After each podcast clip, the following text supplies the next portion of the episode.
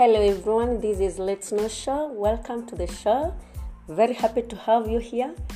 Today I just want to sh- share a word of, about my life in the village. It was not a bed of roses. I used to wake up before the sunrise, rush to the shamba to get Napier grass for a cow. This was a way of making it to produce more milk. After all, we needed this for school fees and other expenses. I had to take the milk to the dairy farm that was seven kilometers away.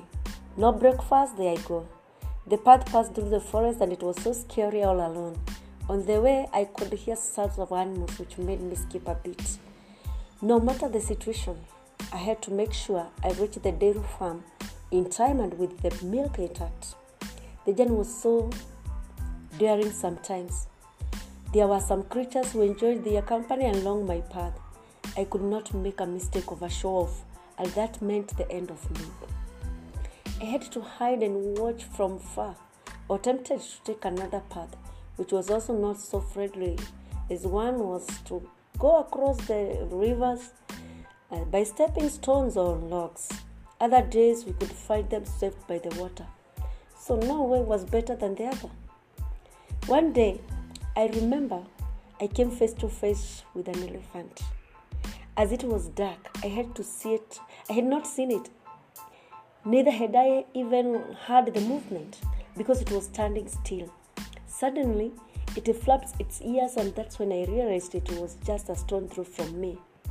I was so scared. My legs glued to the ground as a cold chill ran down my spine. What I experienced within the first 10 minutes is the story for another day, my dear. I stood speechless and careful not to make any movement that could alert the animal. That is the day I really missed the world, I mean, the, the, the, the ground to open up so that at least it swallow me live rather than just standing there and watching this happen. The path was so scary. So, I was so scared to death, such that I could even hear my own heartbeat. There was very little to be done. The animal seemed not to be in a hurry, and so the more I stood still, the more I became helpless. I couldn't control the urge to sneeze due to the cold weather that hit me like a storm. I had to take it out uncontrollably. This made the hair loose, and within a blink, the crowd was opening its mouth wide to, on, to prey on me.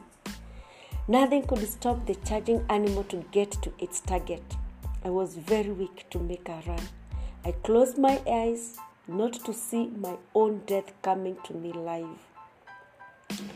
Suddenly, there was a deafening sound that left my eardrums bursting.